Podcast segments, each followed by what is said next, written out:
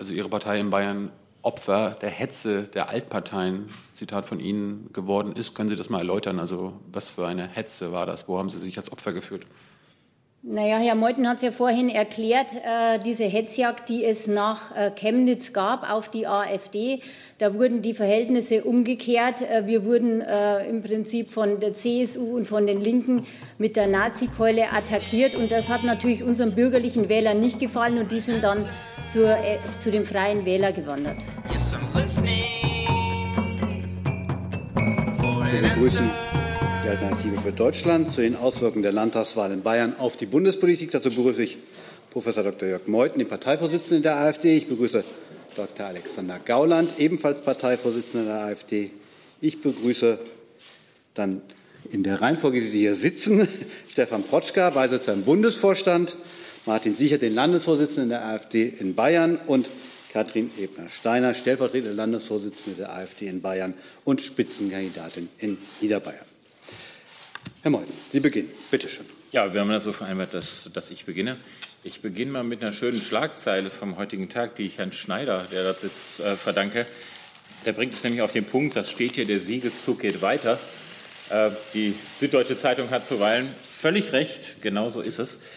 Ähm, wir haben mit über 10 Prozent äh, den Einzug nun in den 15. Landtag in Folge geschafft. Ich gratuliere zunächst einmal, wie sich das gehört, unseren bayerischen Freunden und äh, wackeren Wahlkämpfern, die sich da wirklich ins Zeug gelegt haben und ein äh, wundervolles Ergebnis erzielt haben.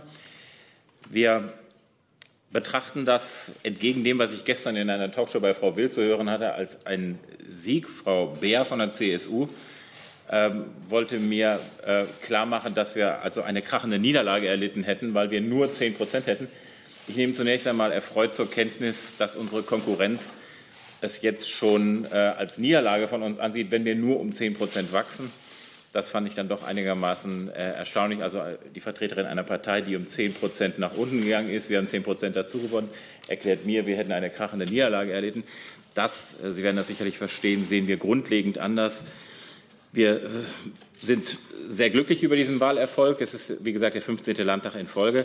Ähm, dass es nicht mehr als 10 Prozent geworden sind oder 10,2 Prozent, die es jetzt wohl im amtlichen Endergebnis sind, ähm, sehen die einen oder anderen vielleicht mit äh, einer leichten Traurigkeit, weil man sich natürlich immer mehr wünschen kann. Sie müssen aber natürlich auch sehen, dass wir hier äh, harte bürgerliche Konkurrenz hatten. Wir haben in Bayern, das ist Ihnen allen bekannt, das Spezifikum der Freien Wähler. Und äh, die Freien Wähler haben ein Wahlprogramm gehabt, das unserem doch sehr, sehr ähnlich war. Und da mag sich mancher an die Alternative für Deutschland als Wechselwähler dann nicht daran getraut haben. Und er hat stattdessen die Freien Wähler, die mit 11, Prozent noch knapp vor uns lagen, gewählt. Das hat sicherlich noch größeren Erfolg verhindert.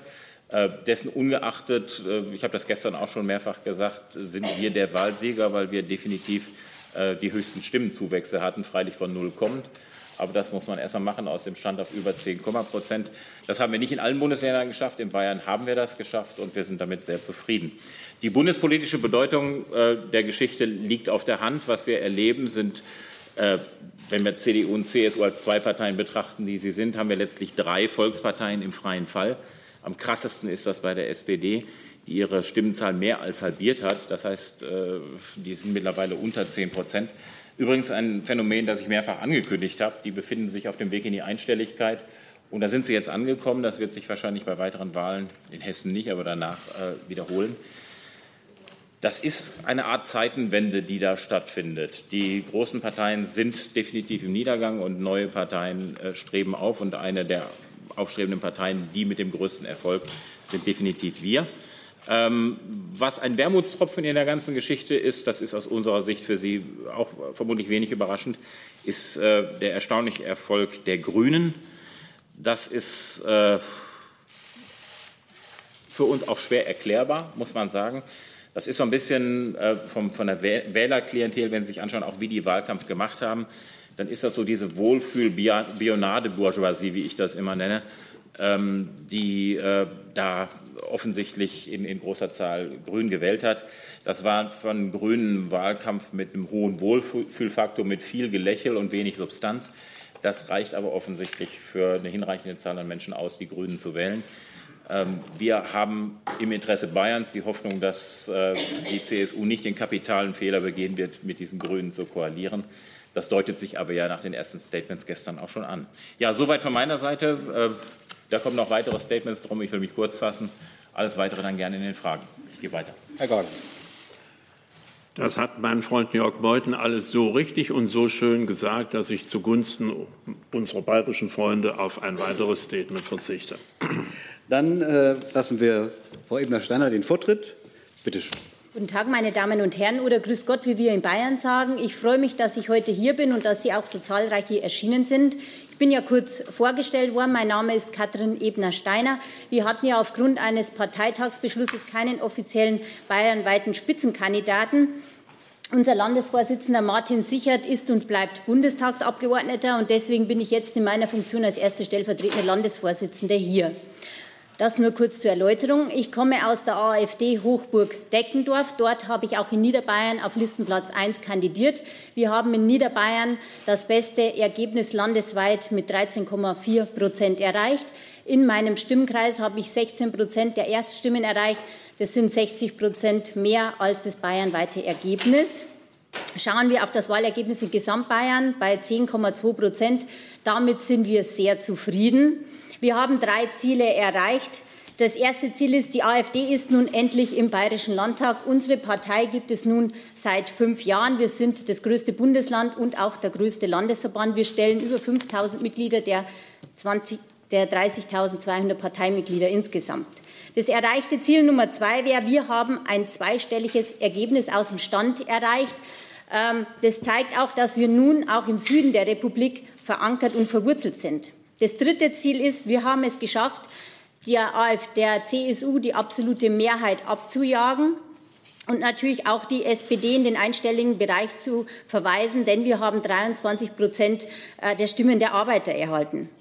Lassen Sie mich einen kurzen Ausblick auf die ersten 100 Tage im Landtag geben. Was haben wir davor? Der Politbetrieb wird wegen den Koalitionsverhandlungen wahrscheinlich noch etwas schleppend anlaufen, ähnlich wie bei der Bundestagswahl. Deswegen haben wir zuerst drei Ziele. Das wäre Fraktion, Verwaltung und Presse. Das heißt, der Aufbau unserer Landtagsfraktion steht im Vordergrund. Dann ein enger Austausch mit der Landtagsverwaltung. Das heißt, wir müssen uns um Büroräume kümmern, EDV und technische Ausstattung, Mitarbeiterverträge. Und der dritte Schwerpunkt ist natürlich das Kennenlernen Ihrer Kollegen von der Landespressekonferenz und auch der anderen Journalisten, äh, die sich mit Landespolitik beschäftigen. Mein Büro wird immer offen für Sie sein und das meiner Kollegen auch. Herzlichen Dank für die Aufmerksamkeit. Vielen Dank, Herr Sichert. Ja, wir sind gestern in Bayern nicht nur in den Bayerischen Landtag eingezogen, sondern auch in sieben Bezirkstage in Bayern, sind damit auch kommunal in Bayern auf der obersten Ebene jetzt flächendeckend verankert. Ähm, wir sehen, dass äh, das Ergebnis beide Parteien, die in der Großen Koalition verankert sind, äh, jeweils mit äh, einem Ergebnis von mehr als minus zehn Prozent hinterlässt. Das war letztlich auch eines der großen Wahlziele, die wir ausgegeben hatten im Vorfeld. Auch deswegen sind wir sehr zufrieden weil das Ziel war, über die bayerische Landtagswahl tatsächlich ein Erdbeben in Richtung Berlin zu schicken. Äh, dieses Erdbeben gab es auch gemäß einigen Ihrer Kollegen äh, durchaus. Und wir sind jetzt mal gespannt, wie die Konsequenzen hier in Berlin äh, letztlich sind, was sich in der SPD jetzt tut, die sicherlich dieses Ergebnis, das Einstellige, so nicht einfach stehen lassen kann. Ähm, und auch, wie sich die CSU entwickelt, nachdem die CSU im stetigen Fall ist von der Europawahl 2014, wo sie schon ein historisch schlechtes Ergebnis eingefahren hat, knapp über 40 Prozent damals noch zur Bundestagswahl 2017, wo es äh, 38,8 Prozent das schlechteste Ergebnis der letzten 50 Jahre für die CSU in einer bayernweiten Wahl war, hin jetzt zu 37,2 Prozent, äh, also nochmal 1,6 Prozent schlechter. Nächstes Jahr äh, ist eine Europawahl ähm, und wir gehen davon aus, dass die CSU dort nochmal ein deutlich schwächeres Ergebnis äh, einfahren wird und äh, vielleicht Herr Weber dann auch vergessen kann, ähm, EVP-Fraktionschef zu werden. Das wäre das nächste Ziel, was wir in Bayern dann tatsächlich anvisieren.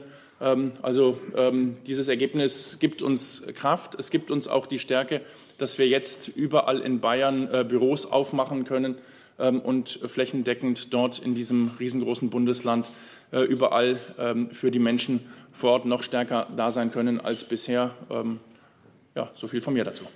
Herr Potschka. Habe die Ehre zuerst einmal. Ähm, schließe mir überwiegend meinen Vorrednern an. Ich mag es wie Gauland, ich rede nicht lange. Ich freue mich nur auf das vor uns stehende Personenkarussell, das sich jetzt mit Sicherheit in den zwei Regierungsparteien und überwiegend in der CSU und SPD abspielen wird. Ähm, wir sind die, die dafür gesorgt haben, dass der Erdrutsch begonnen hat, der Regierungskoalitionen. Und in 14 Tagen werden wir den nächsten Schritt machen in Hessen. Und dann werden wir unseren Ziel, Merkel muss weg, einen Schritt weiterkommen. Dankeschön. Vielen Dank. Die erste Frage geht an Herrn Wilp. Ja, Christian Wilp, NTV und RTL. Ich habe eine Frage an die beiden Bundesvorsitzenden. Und zwar 10,2 Prozent klingt ja erstmal schön, aber ist das nicht für Sie ein wenig enttäuschend? Sie sind nur viertstärkste Kraft. Die CSU hat nach wie vor die Qual der Wahl, kann sich ein Zweierbündnis aussuchen. Und ähm, ja, Sie haben in Umfragen ja zwischenzeitlich schon bei 15 Prozent gelegen. Und die zweite Frage vielleicht, Sie sagten eben nochmal, Herr Protschka, Merkel muss weg.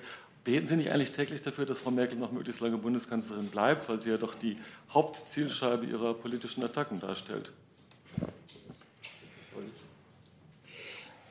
Also äh, sehen Sie mir bitte nach, dass ich nicht ganz unglücklich sein kann, wenn wir in der Landtagswahl ähm, zum wiederholten Male vor der SPD abschneiden. Es geht ja die Rede, dies sei eine Volkspartei, vielleicht muss man eher sagen gewesen.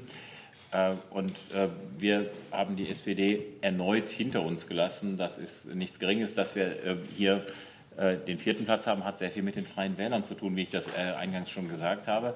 Ähm, und ja, da ist es uns vielleicht tatsächlich nicht gelungen, ähm, die Stimmen, die bei der CSU nun weggingen aus dem bürgerlichen Lager, in dem Maße auf unsere Mühlen zu leiten, wie wir uns das gewünscht hätten.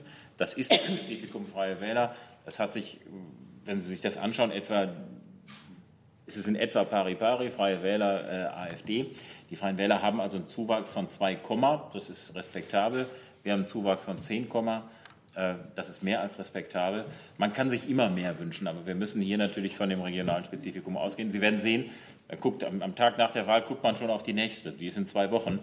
Ähm, in ähm, Hessen stellt sich die Frage so nicht und ich gehe auch aus, dass wir dort deutlich höher liegen werden. Ja. Merkel muss Zum weg. Merkel muss weg. Die äh, Wahlhelferin?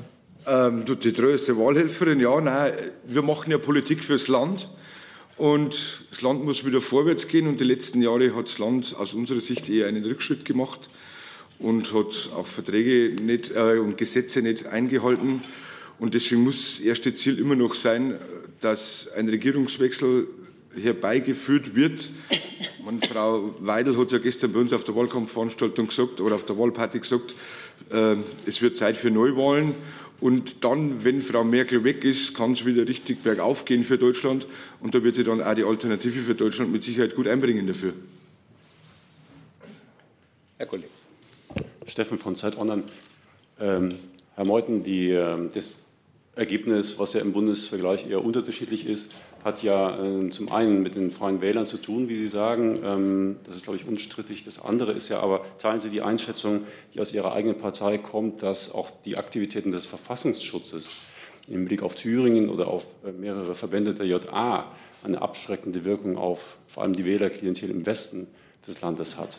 Und das andere ist, ähm, hat auch ähm, ein Stück damit zu tun mit dem Ergebnis, dass ihre Spitzenleute in Bayern ja eher ein uneinheitliches Bild abgaben, also keine klare Präsenz ihres Landesverbandes in Deutschland gab oder im Land gab. Herrn Gauland drängt es, die an mich gerichtete Frage Nee, mich drängt es überhaupt nicht. also, ich, ich kann es ja gerne noch ergänzen. Bitte. Also ich glaube, mit dem Verfassungsschutz hat das überhaupt nichts zu tun, äh, die Entscheidung der bayerischen Wähler. Ähm, zumal ähm, wir eher erleben, dass äh, der Versuch, den Verfassungsschutz sozusagen politisch zu instrumentalisieren, uns nützt und nicht schadet. Ähm, und äh, insofern bleiben wir dabei, dass das äh, völlig klar ist, dass das äh, eine Frage in Bayern der Freien Wähler ist. Und Herr Meuthen hat dazu alles gesagt. Ja, dass wir keinen Spitzenkandidaten in Bayern hatten, ist ein gewisses Problem. Das Wahlrecht in Bayern ist ein gewisses Problem.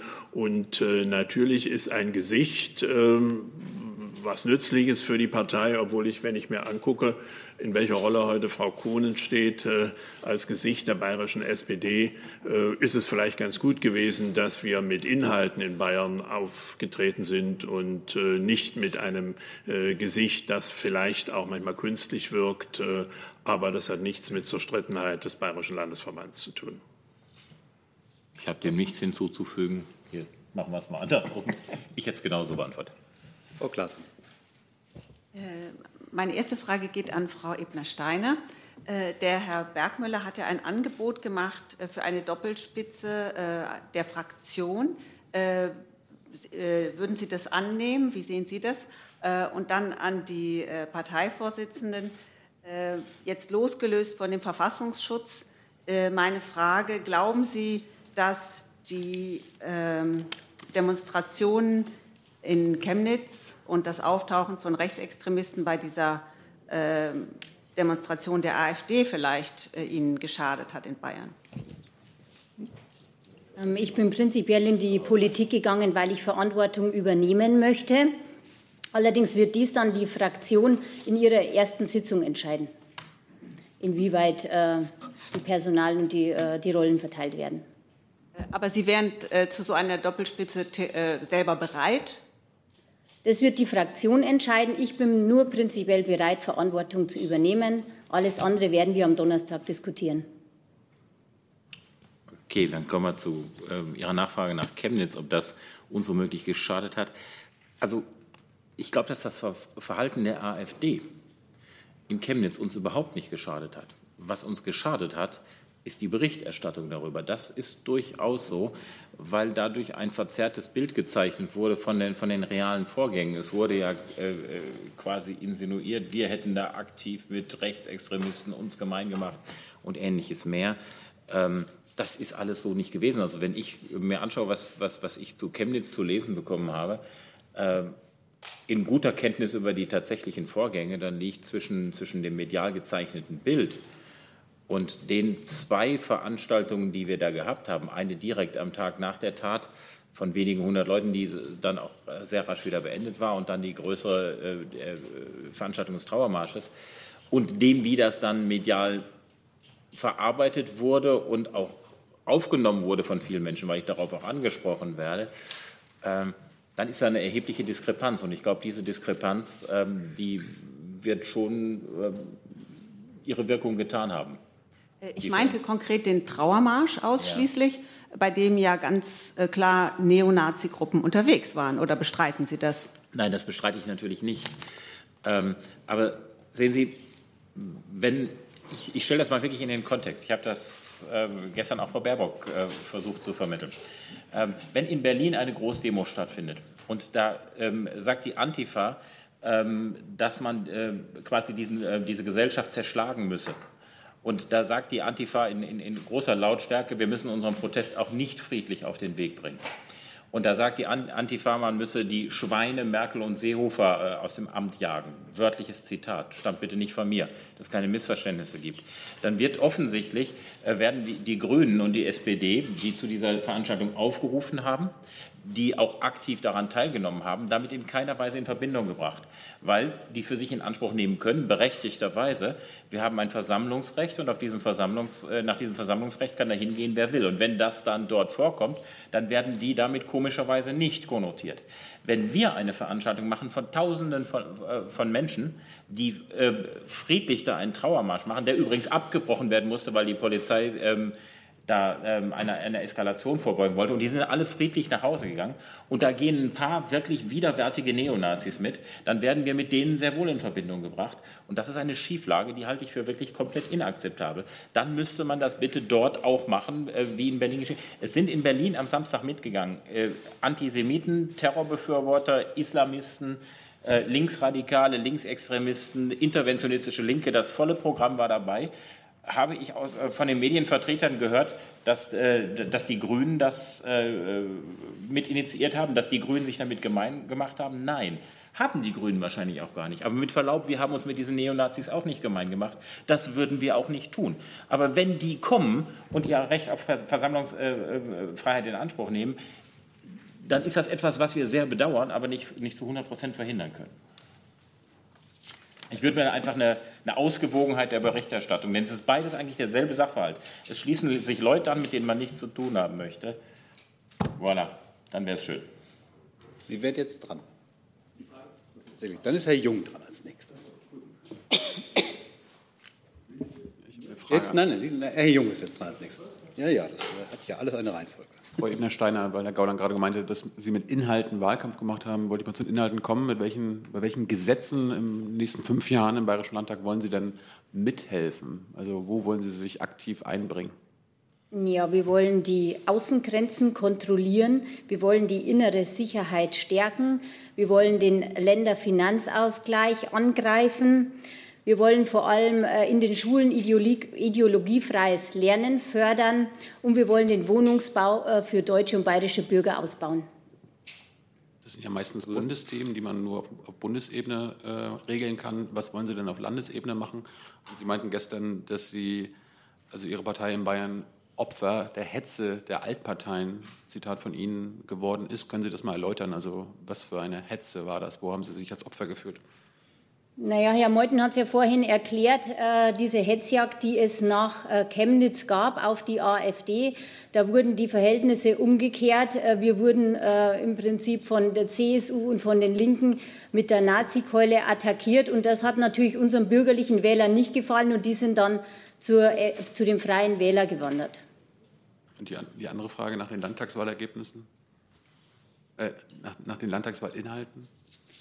Ja, die Inhalte. Wir werden uns auf jeden Fall um die Stärkung der Polizei kümmern und um die innere Sicherheit. Das ist eines unserer Kernthemen. Herr Busemann ist der Nächste.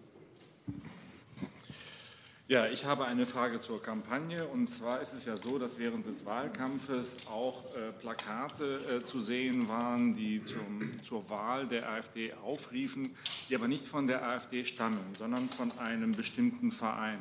Soweit ich weiß, geht die Partei gegen diesen äh, Verein vor. Im Verdacht, äh, äh, es steht ja im Raum der Verdacht einer unrechtmäßigen Parteienfinanzierung. Ich wüsste gerne, was ist unternommen werden, was ist der Stand der juristischen Auseinandersetzung? Haben Sie mittlerweile eine Erklärung dieses betreffenden Vereins, solche Aktionen nicht wieder zu, ähm, zu unternehmen?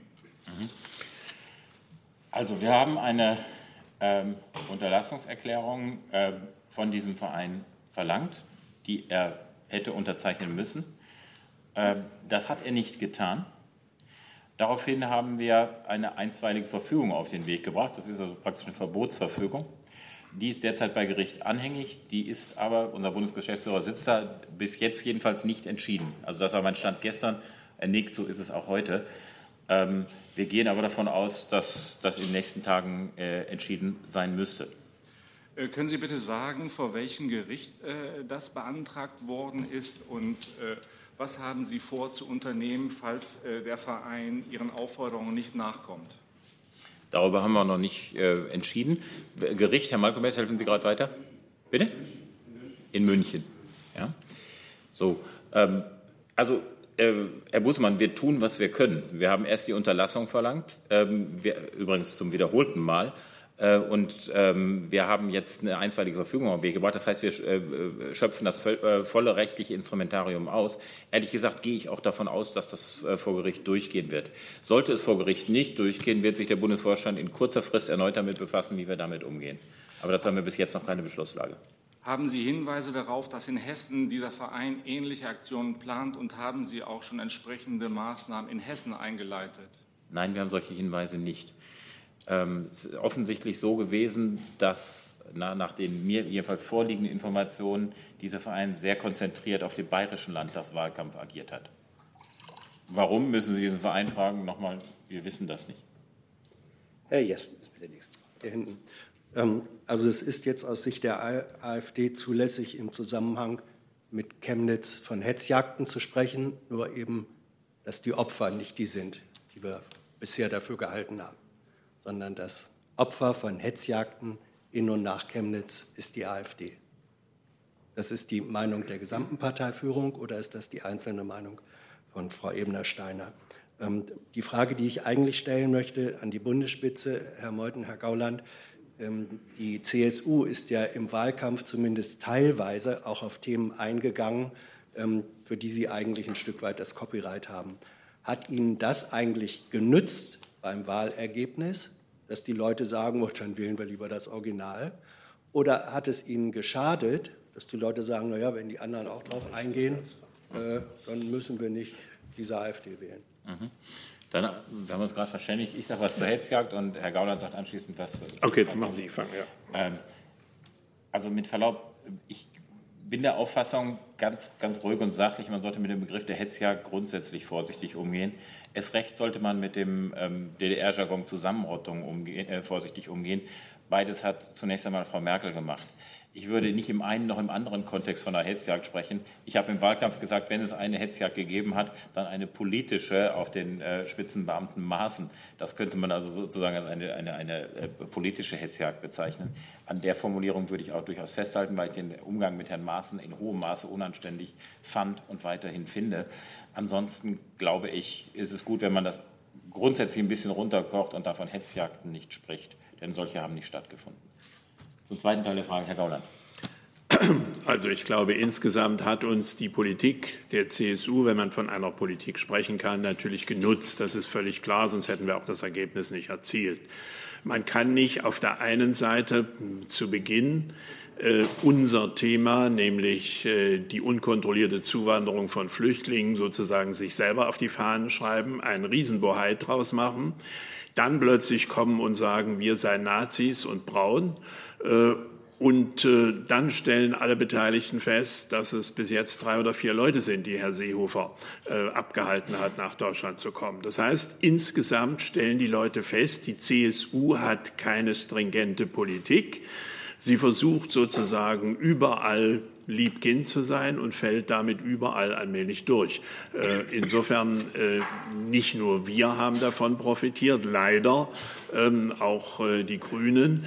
Eine solche Politik, wie die CSU sie in den letzten Wochen gemacht hat, kann man nicht machen, ohne dass das allen Konkurrenten nützt. Das ist völlig klar.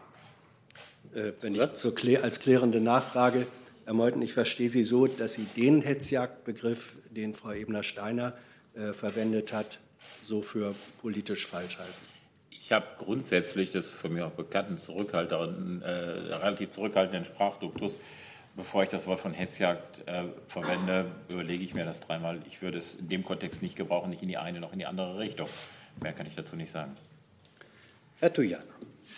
Ja, vor einigen Minuten fiel wieder das Stichwort, äh, wir wollen für die Menschen da sein, wir wollen arbeiten für das Land. Ähm, dennoch werden Sie ja nach wie vor als ein, Partei, äh, ein Themapartei wahrgenommen. Äh, die Frage ist, äh, mit welchen ja, sozialen Vorschlägen, Ideen ähm, wollten Sie die Wähler in Bayern für sich gewinnen und auch über Bayern hinaus? Also wir sind bei der Bayernwahl ganz klar angetreten, unter anderem mit der Bayernrente, mit einer Mindestrente, ähm, auf die wir aufstocken wollten.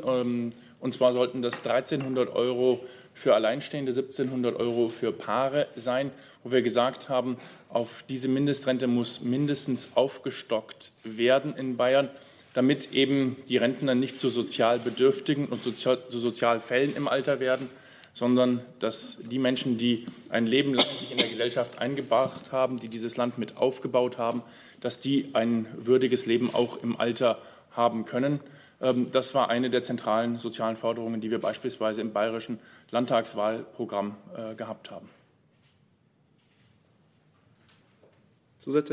Ja, Herr Protschka, Sie hatten sich auch dazu geäußert. Sie wollen für die Menschen da sein, für das Land. Äh, können Sie das vielleicht auch noch mal etwas ähm, ja, näher erläutern, wie das in Zukunft gelingen soll und wie Sie von dem Image einer Ein-Thema-Partei wegkommen sollen? Wofür stehen Sie darüber hinaus als Partei? Naja, wenn man mal von der einen Themenpartei, zur Gründung waren wir die einen Themenpartei Euro, dann waren wir die einen Themenpartei äh, EU-Hasser, dann waren wir die einen Themenpartei Flüchtlinge, haben wir schon drei Themen. Ähm, aber wir werden, was die sozialen Themen betrifft, wenn Sie es verfolgt haben, nächstes Jahr einen Sozialparteitag haben, einen Mitgliederparteitag, wo es nur um soziale Themen geht. Wir werden die sozialen Themen dort mit Sicherheit auf Bundesebene dann ausarbeiten. Ich bin im Bundestag, spreche von der Bundesebene. Wir werden die Themen ausarbeiten. Und ich finde, wenn eine Partei nach fünf Jahren die Mitglieder mit, oder nach sechs Jahren dann, die Mitglieder mitentscheiden lässt, welche Themen im sozialen Bereich, ob das Rente ist, ob das Pflege ist, ob das ähm, Krankenhäuser sind, wie auch immer, die Mitglieder mitreden lässt und mitentscheiden lässt, ist es sehr, sehr gut. Den Altparteien ist in den letzten 30 Jahren nichts eingefallen und wir werden jetzt noch fünf, sechs Jahren dann versuchen, das Pferd von hinten aufzuzäumen, aber mit den Mitgliedern. Wir sind eine grundsolide demokratische Partei. Wir wollen die Mitglieder mitnehmen, wir wollen die Mitglieder mitentscheiden lassen. Und auf diesem Weg werden wir dann auch für die sozialen Themen unser Programm erweitern. Und wer unser Programm kennt, es ist sehr, sehr umfangreich, mit Sicherheit der ein oder andere Punkt noch ausbauwürdig, aber bei uns dürfen eben die Mitglieder mitreden und Mitglieder entscheiden.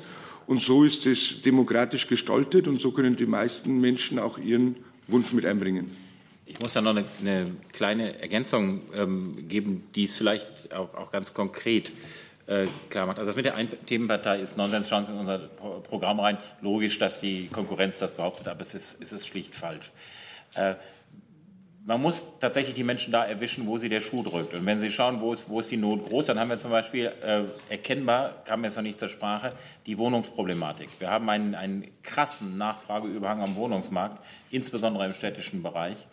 Äh, und das treibt die Menschen um. Und da verlangt sie von der Politik Lösungen. Hier sind wir der Meinung, dass die Lösungen, die angeboten werden äh, von äh, unserer Konkurrenz, äh, zu weiten Teilen instrumentell falsch sind.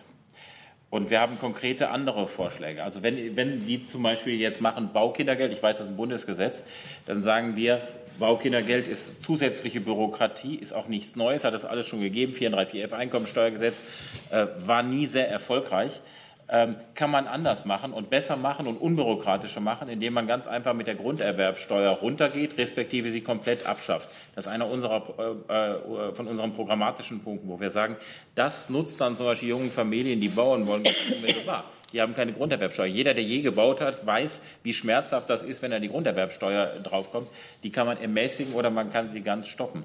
Und was wir äh, dann eben auch haben, anderer instrumenteller Bereich, aber selbes Thema, ähm, wenn dann zum Beispiel die Grünen und die SPD meinen, immer mehr sozialer Wohnungsbau und so weiter, und das sei die Lösung, gleichzeitig aber mit einer Mietpreisbremse den privaten Wohnungsbau zerstören, dann ist das nicht das Klügste, was man machen kann. Die Mietpreisbremse ist komplett zur Deckung des Nachfrageüberhangs ungeeignet, ist das falsche Instrument. Wenn Sie es richtig machen wollen, sozial Schwachen mit Wohnraum und entsprechend äh, Kaufkraft dahinter zu versorgen, dann gehen Sie mal an die Dynamisierung des Wohngeldes ran. Das ist beim Wohngeld wie bei anderen Sozialleistungen so, wir haben das beim BAföG exemplarisch auch, äh, dass die nicht dynamisiert angepasst werden, sondern alle paar Jahre mal. Und dann reicht das Wohngeld nicht aus. Das heißt, wir müssen hier wirklich am Subjekt, am bedürftigen Subjekt an, äh, äh, ansetzen. Und das Wohngeld ist ein sehr geeignetes Instrument für die Sozialpolitik, für den Wohnungsbau. Das sind unsere Vorstellungen. Also da werden wir auch ganz konkret wie Sie sehen. Jetzt Herr Kollege Nemeth. Ähm, zwei Nachfragen. Die eine an Herrn Protschka. Sie sprachen bei diesem Sozialparteitag jetzt vorhin vom Mitgliederparteitag. Ist das Beschlusslage jetzt schon, dass dieser Sozialparteitag ein Mitgliederparteitag werden soll? Nein, Mitglieder nicht. Ein Parteitag, Entschuldigung, ich habe irgendwann einmal Mitglieder. Es gibt einen Parteitag. Okay, gut, dass wir gefragt haben. Und ähm, bei Frau Ebner-Steiner könnten Sie noch mal erläutern, was Sie damit meinen, dass Sie den Wohnungsbau für deutsche und bayerische Bürger stärken wollen. Äh, wollen Sie das nach Pass sortieren oder wie ist das? Ja, wir wollen einfach deutsche und bayerische äh, Bürger bevorzugen beim sozialen Wohnungsbau, also unsere bayerischen Familien, Alleinerziehenden und Rentner. Dann die Kollegin dort. Äh, ich habe eine Nachfrage an Herrn Gauland und zwei an Frau Ebner-Steiner. Einmal, Herr Gauland, ähm, Sie haben gesagt, dass die, diese ganze Verfassungsschutzgeschichte der AfD eher nützen würde als schaden. Jetzt gerade in Bayern, haben Sie dafür irgendwelche Belege? Und ähm, Frau Ebner-Steiner, einmal wüsste ich, ich gerne doch noch mal, ähm, Sie haben im Wahlkampf ja davon gesprochen, dass es ähm, 15 Prozent sicher für die AfD geben würde, vielleicht auch 20 Prozent. Äh, damals gab es die Freien Wähler ja auch schon. Ähm, wie erklären Sie sich, dass es eben nicht so weit äh, äh, gekommen ist? Und die zweite Frage zielt äh, ein bisschen in die Richtung, ähm, die die Kollegin von der DPA schon angesprochen hat, ähm, Herr Bergmüller. Die eine Variante ist ja eine Doppelspitze der, an der Fraktionsführung. Dies andere, was ja auch aus, äh, von Kandidaten gehandelt wird, ist Herrn Bergmüller gar nicht in die Fraktion aufzunehmen. Wie positionieren Sie sich denn dazu? Frau Amorde, ähm, wenn ich das richtig verstanden habe, wollen Sie die Frage stellen, dass der Verfassungsschutz uns geschadet hat bis jetzt in der bayerischen Wahl, oder? Ja, Sie haben ja gesagt, dass es nicht so ist, sondern das Gegenteil wir der haben, Fall sei. Wir haben keinerlei Belege, mhm. ähm, aber wir stellen fest äh, auf unseren Kundgebungen, äh, dass äh, die Leute wenig davon halten, dass der Verfassungsschutz eine demokratische Partei beobachtet. Von daher ähm, ist das ein Eindruck, den ich im Wahlkampf gewonnen habe. Okay. Seit Chemnitz ähm, haben die Freien Wähler am Boden gewonnen und von daher haben wir auch etwas schlechter abgeschnitten als erwartet. Wir beide haben uns aber auch unterhalten über Niederbayern. Da haben wir äh, höhere Wahlergebnisse. Ich habe 16 Prozent erreicht. Was die Doppelspitze mit Bergmüller betrifft, kann ich überhaupt nichts zu sagen. Das entscheidet sich alles am Donnerstag in unserer ersten Sitzung. Ähm, wie äh, würden Sie denn die Idee kommentieren, die ja aus äh, der künftigen Fraktion kommt, Herr Bergmüller gar nicht aufzunehmen? Das entscheidet die Fraktion. Es ist nicht äh, ausschlaggebend, ob Herr Bergmüller Mitglied der Partei ist oder nicht. Und alles andere werden wir dann am Donnerstag lernen und werden Ihnen Bescheid geben. Frau Pauli. inhaltliche Frage. Und zwar haben Sie gesprochen von sozusagen Projekten, die Sie sich auf die Fahnen geschrieben haben. Ideologiefreies Lernen, was habe ich denn darunter zu verstehen? Ja, wir wollen dieses Rasenrollen gegen rechts beenden. Wir wollen die Indoktrination äh, in den Klassenzimmern beenden. Deswegen auch dieses Projekt Ideologiefreie Schule. Das alles kann ich mir gut vorstellen, dass wir im Bayerischen Landtag behandeln werden. Aber was ist Rasenrollen gegen rechts und das andere Stichwort, was Sie, das, auch das sagt mir nichts, das ist für mich ein Schlagwort. Äh, in Bayern ist es ein Programm gegen Rechtsextremismus. Wir stehen prinzipiell auch gegen Rechtsextremismus, aber auch gegen Linksextremismus und Islamismus. Alle drei Extremismusformen müssen bekämpft werden. Herr Jung. Herr Steiner, wenn Sie sagen, alle drei Extremismusformen müssen bekämpft werden, äh, dann frage ich mich, warum Sie mit Herrn Höcke so eng sind. Ich bin mit Herrn Höcke privat befreundet. Allerdings äh, sind wir politisch nicht immer einer Meinung. In welchen Bereichen haben Sie denn eine andere Meinung als dieser Rechtsextremist? Ähm, Herr Höcke ist kein Rechtsextremist. Er ist ein angesehener Bestandteil unserer Partei in Thüringen sehr erfolgreich. Äh, ich mache für Bayern Politik. In Bayern sind mehr marktwirtschaftliche Themen interessant, während Herr Höcke mehr sozialpolitische Themen bespielt. Herr Schneider. Herr Gauland, Sie sprachen zum Thema Verfassungsschutz ja schon zweimal. Mich würde interessieren, es ähm, gibt, man kann aus Ihrer Partei vielfach auch öffentlich hören, dass es doch die Sorge gebe, dass ähm, gerade Angestellte des öffentlichen Dienstes, Beamte, ähm, Bundeswehr, äh, Offiziere, die sich in der Partei engagieren oder überhaupt Dienstgrade der Bundeswehr, äh, verschreckt werden könnten, dass man also tatsächlich in der Partei, so bei den Aktiven, also gar nicht mal nur bei den Anhängern, äh, eher eine große Sorge hat, ähm, dass ihnen das schaden könnte. Eine Beobachtung durch den Verfassungsschutz. Ähm, ist Ihnen das äh, noch nicht zu Ohren gekommen oder ähm, wie stehen Sie dazu? Herr Schneider, Natürlich ist es richtig, dass eine bürgerliche Partei wie wir auch Menschen hat, äh, die bei einer Verfassungsschutzbeobachtung besondere äh, Probleme sehen. Das gilt für Hochschullehrer, Beamte, Polizisten und so weiter. Und natürlich möchte ich nicht, dass unsere politischen Gegner unsere soziale Zusammensetzung bestimmen.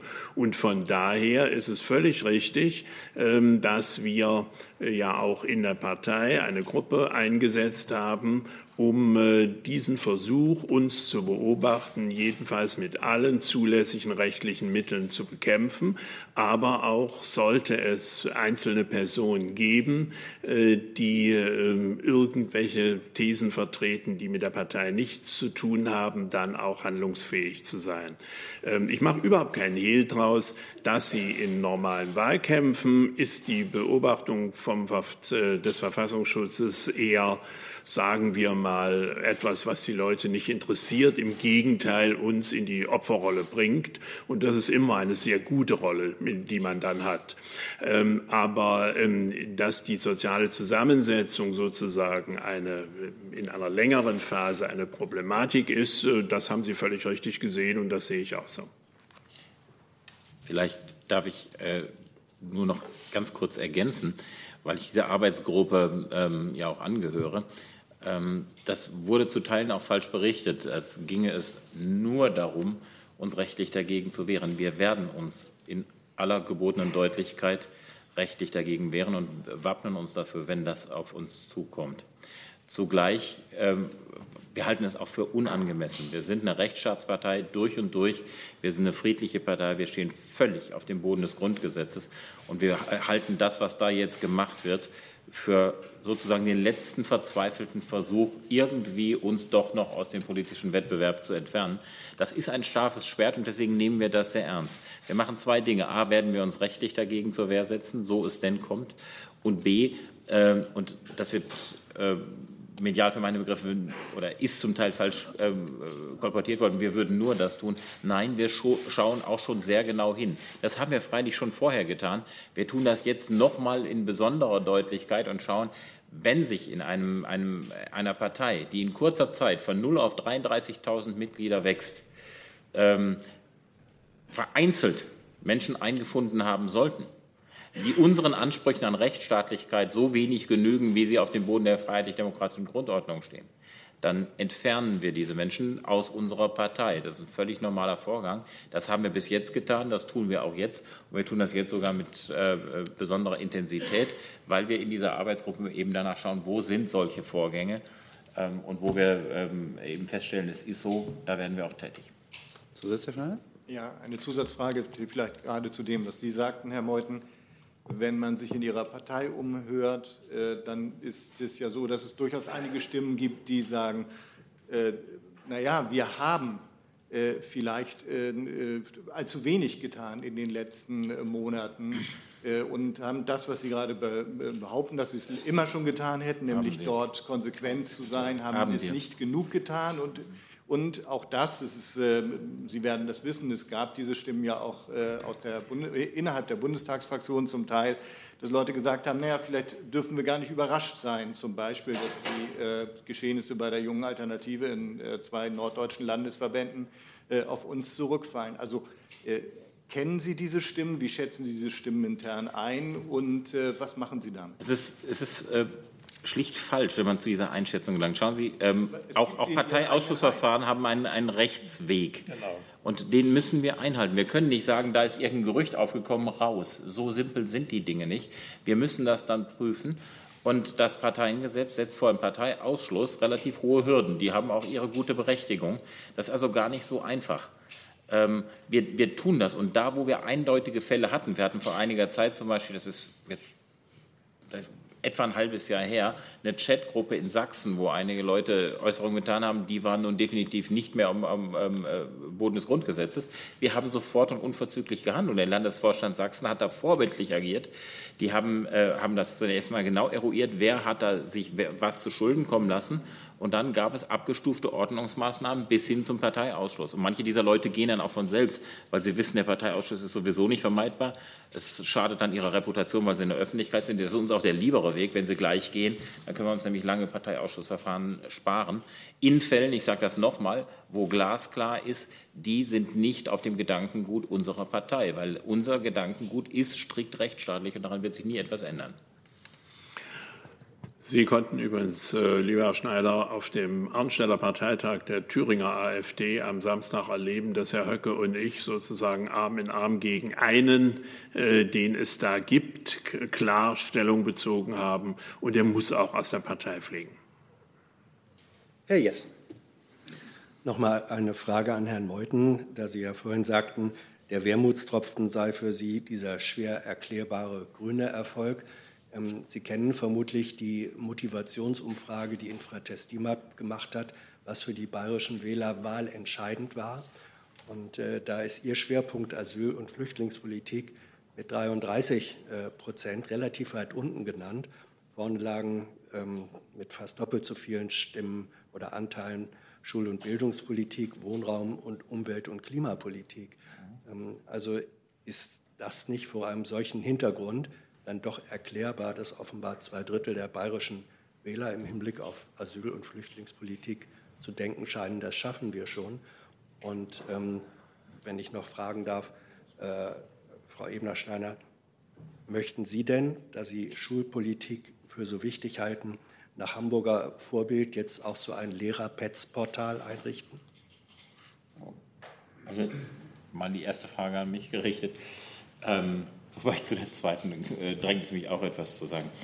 Ähm, schauen Sie, ähm, ich glaube, dass die Grünen sehr geschickt, weil letztlich erfolgreich einen Wohlfühlwahlkampf ähm, geführt haben, äh, ausschließlich positiv, äh, positiv Themen besetzen und wir sind die Klimaschützer und wir sind die Guten. Wir sorgen dafür, dass es, äh, dass es allen Bayern gut geht. Ähm, und die Menschen haben haben das, wahrscheinlich sind es tendenziell die eher unpolitischen, offenkundig geglaubt. Dass die Grünen sich mit ihrer Art von, von Politikansatz zum Totengräber zum Beispiel der bayerischen Automobilindustrie machen, und äh, das sage ich in dieser Deutlichkeit, zum Totengräber der äh, bayerischen Automobilindustrie, scheint vielen äh, der Wähler nicht bewusst zu sein, oder sie nehmen das gegebenenfalls billigend in Kauf. Äh, einstweilen lebt aber das Bundesland Bayern, das ein starkes Bundesland ist, von seiner starken Wirtschaftskraft. Und wenn Sie die Grünen da ihr Unwesen treiben lassen, ich hoffe, dass sie nicht in Regierungsverantwortung gehen, dann wird es mit dieser Wirtschaftskraft in Rekordgeschwindigkeit abwärts gehen. Das ist etwas, was, glaube ich, viele Wähler nicht gesehen haben, weil sie sich vielleicht nicht intensiv, damit intensiv genug damit befasst haben. Was steht wirklich hinter diesem, diesem, diesem Wellness-Wahlkampf, den die Grünen da veranstaltet haben? Äh, das ist ähm, bedauerlich, aber so ist es nicht. Alle Menschen sind so politisch, wie Sie und ich es vielleicht sind. Äh, zu dem, lassen Sie mich ganz kurz zu der, äh, was Sie da sagten, ähm, äh, PETS-Initiative. Äh, seien Sie sicher, uns geht es nicht darum, dass in Schulen in irgendeiner Art und Weise ein AfD-freundlicher Unterricht gestaltet wird. Was wir lediglich wollen, ist, dass Denunziation unserer Partei in Schulen nicht stattfindet. Wir wollen nicht, dass Lehrer mit Fuck AfD-T-Shirts wie in Berlin geschehen in Unterricht kommen. Und wir wollen nicht, dass wir von Lehrern als Rassisten, Extremisten oder sonstiges im Schulunterricht äh, benannt werden, weil wir das nun mal ganz einfach nicht sind. Es geht uns nicht darum, da äh, zu petzen, Lehrer zu denunzieren. Wir wollen eine strikte Neutralität, weltanschauliche Neutralität im, im, im Unterricht haben. Ähm, dass Lehrer ihre persönliche, private Meinung haben dürfen. Die einen sind CSU, die anderen sind AfD, die anderen sind Linke, Grüne, alles d'accord. Aber das hat im Unterricht nichts zu suchen. Und da, wo es stattfindet, wo also AfD-Bashing im Unterricht stattfindet, und dafür haben wir nun wirklich viele Belege, da sagen wir, das soll nicht stattfinden, das soll gemeldet werden, nicht um die Lehrer da irgendwie zu denunzieren, sondern einfach damit äh, ein weltanschaulich neutraler Unterricht gemacht wird. Aber Sie hatten die Frage an Frau Ebner-Steiner gerichtet. Ich habe mich da ein bisschen genau, vorgedrängt. Entschuldigung. Ich kann das nur, nur bestätigen, was Herr Professor Meuthen sagte. Wir wollen hier nicht denunzieren. Wir wollen über die Rechtsvorschriften des Neutralitätsgebots aufklären. Wir wollen ein Portal bieten, dass sich Schüler und Eltern auch dementsprechend wehren können. Nur das alleine wollen wir. Wir wollen eben nicht in Schulen diffamiert werden. Wir wollen nicht, dass an Aushängen äh, zu Aufrufen äh, zu AfD-Demos aufgerufen wird. Solche Dinge wollen wir in Zukunft unterbinden. Also dieses Portal soll es dann auch für Bayern geben.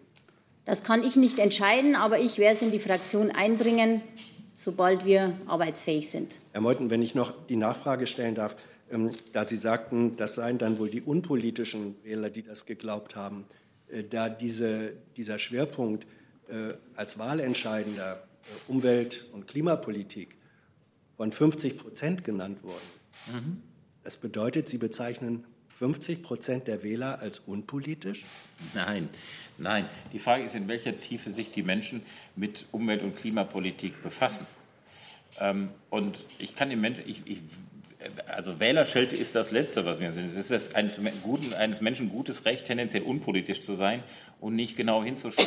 Wenn man sich genau hinschaut, was die, was die Grünen da klimapolitisch vertreten, dann äh, kämen sicherlich viele Wähler äh, zu einer kritischeren Einschätzung. Ich formuliere das mal bewusst zurückhaltend, ob das so überaus überzeugend ist, was die, was die Grünen da vorlegen. Das ist gemeint. Ich habe jetzt noch zwei Kollegen auf der Liste und will die Liste damit erstmal schließen, weil wir mit Rücksicht auf die Regierungspressekonferenz dann auch leider auffüllen müssen. Das nächste ist Herr Gebhardt.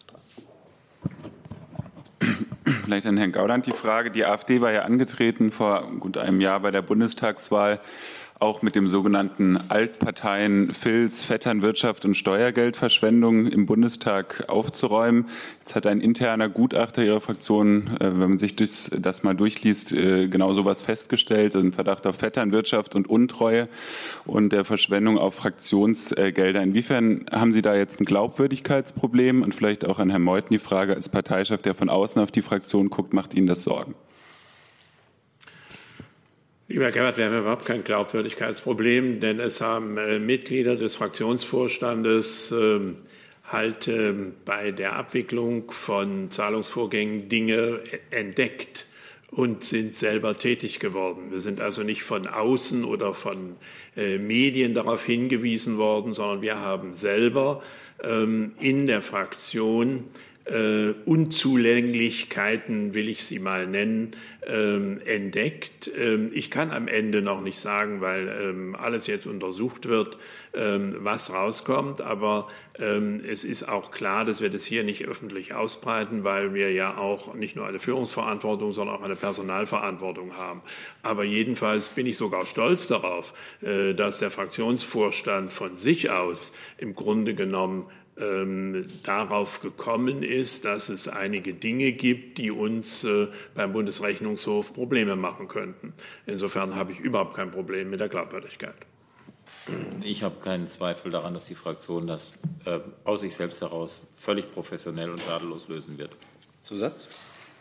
Jetzt hat die AfD-Bundestagsfraktion ja fast durchgängig keinen Fraktionsgeschäftsführer benennen können. Ähm, anscheinend ist, fehlt auch noch äh, eine Organisationsstruktur, wie man damit der Verwaltung umgeht. Inwiefern ist das vielleicht doch auch Führungsversagen der Fraktionsvorsitzenden, dass man da immer noch keinen Fraktionsgeschäftsführer installiert hat und die Prozesse anscheinend nicht geordnet bekommt? Ich glaube nicht, dass das äh, bei einer neuen Fraktion jetzt äh, Fraktionsversagen, also Fraktionsführungsversagen ist. Denn nochmal, aus der Fraktionsführung sind diese Dinge jetzt entdeckt und aufgearbeitet worden. Ja, es ist nicht so einfach, einen äh, Fraktionsgeschäftsführer der all diese Anforderungen, ähm, der all diesen Anforderungen nachkommen kann, zu finden. Das will ich gern zugeben. Das ist personalpolitisch schwierig. Äh, Sie können da nicht einfach eine Anzeige schalten und sagen, meldet euch mal. Äh, das funktioniert leider nicht. Äh, und natürlich, da es noch Provisorien gibt, sind die Abläufe noch nicht endgültig geregelt. Aber das können Sie schlecht verlangen nach einer Partei, die jetzt erst sozusagen ein Jahr im Bundestag ist und die gesamte politische Aufbauarbeit ja nebenbei auch leisten kann. Da kann es mal zu Defiziten in der Verwaltung kommen und äh, das ist hier geschehen. Die letzte Frage hat der Kollege. Äh, Nochmal eine Frage zu äh, Herrn Höcke und Arnstadt. Könnten Sie, Herr Gauland, vielleicht sogar Arm in Arm mit Herrn Höcke nochmal erklären oder bewerten, ähm, was Sie davon halten, dass er ja nicht nur einen Extremisten ähm, zum Verlassen der Partei auffordert, sondern da ja auch der alternativen Mitte in Thüringen nahegelegt hat, die Partei zu verlassen oder ihren Laden dicht zu machen, wenn sie nicht grundsätzlich ihr Verhalten ändern würde. Und wie Sie dann umgekehrtes bewerten, dass Höcke ähm, ja dann wiederum aus der ähm, alternativen Mitte in Niedersachsen nun ebenfalls dazu aufgefordert worden ist, die Partei zu verlassen. Lieber Herr Kammann, ich kann nur beurteilen, was ich selber erlebt habe.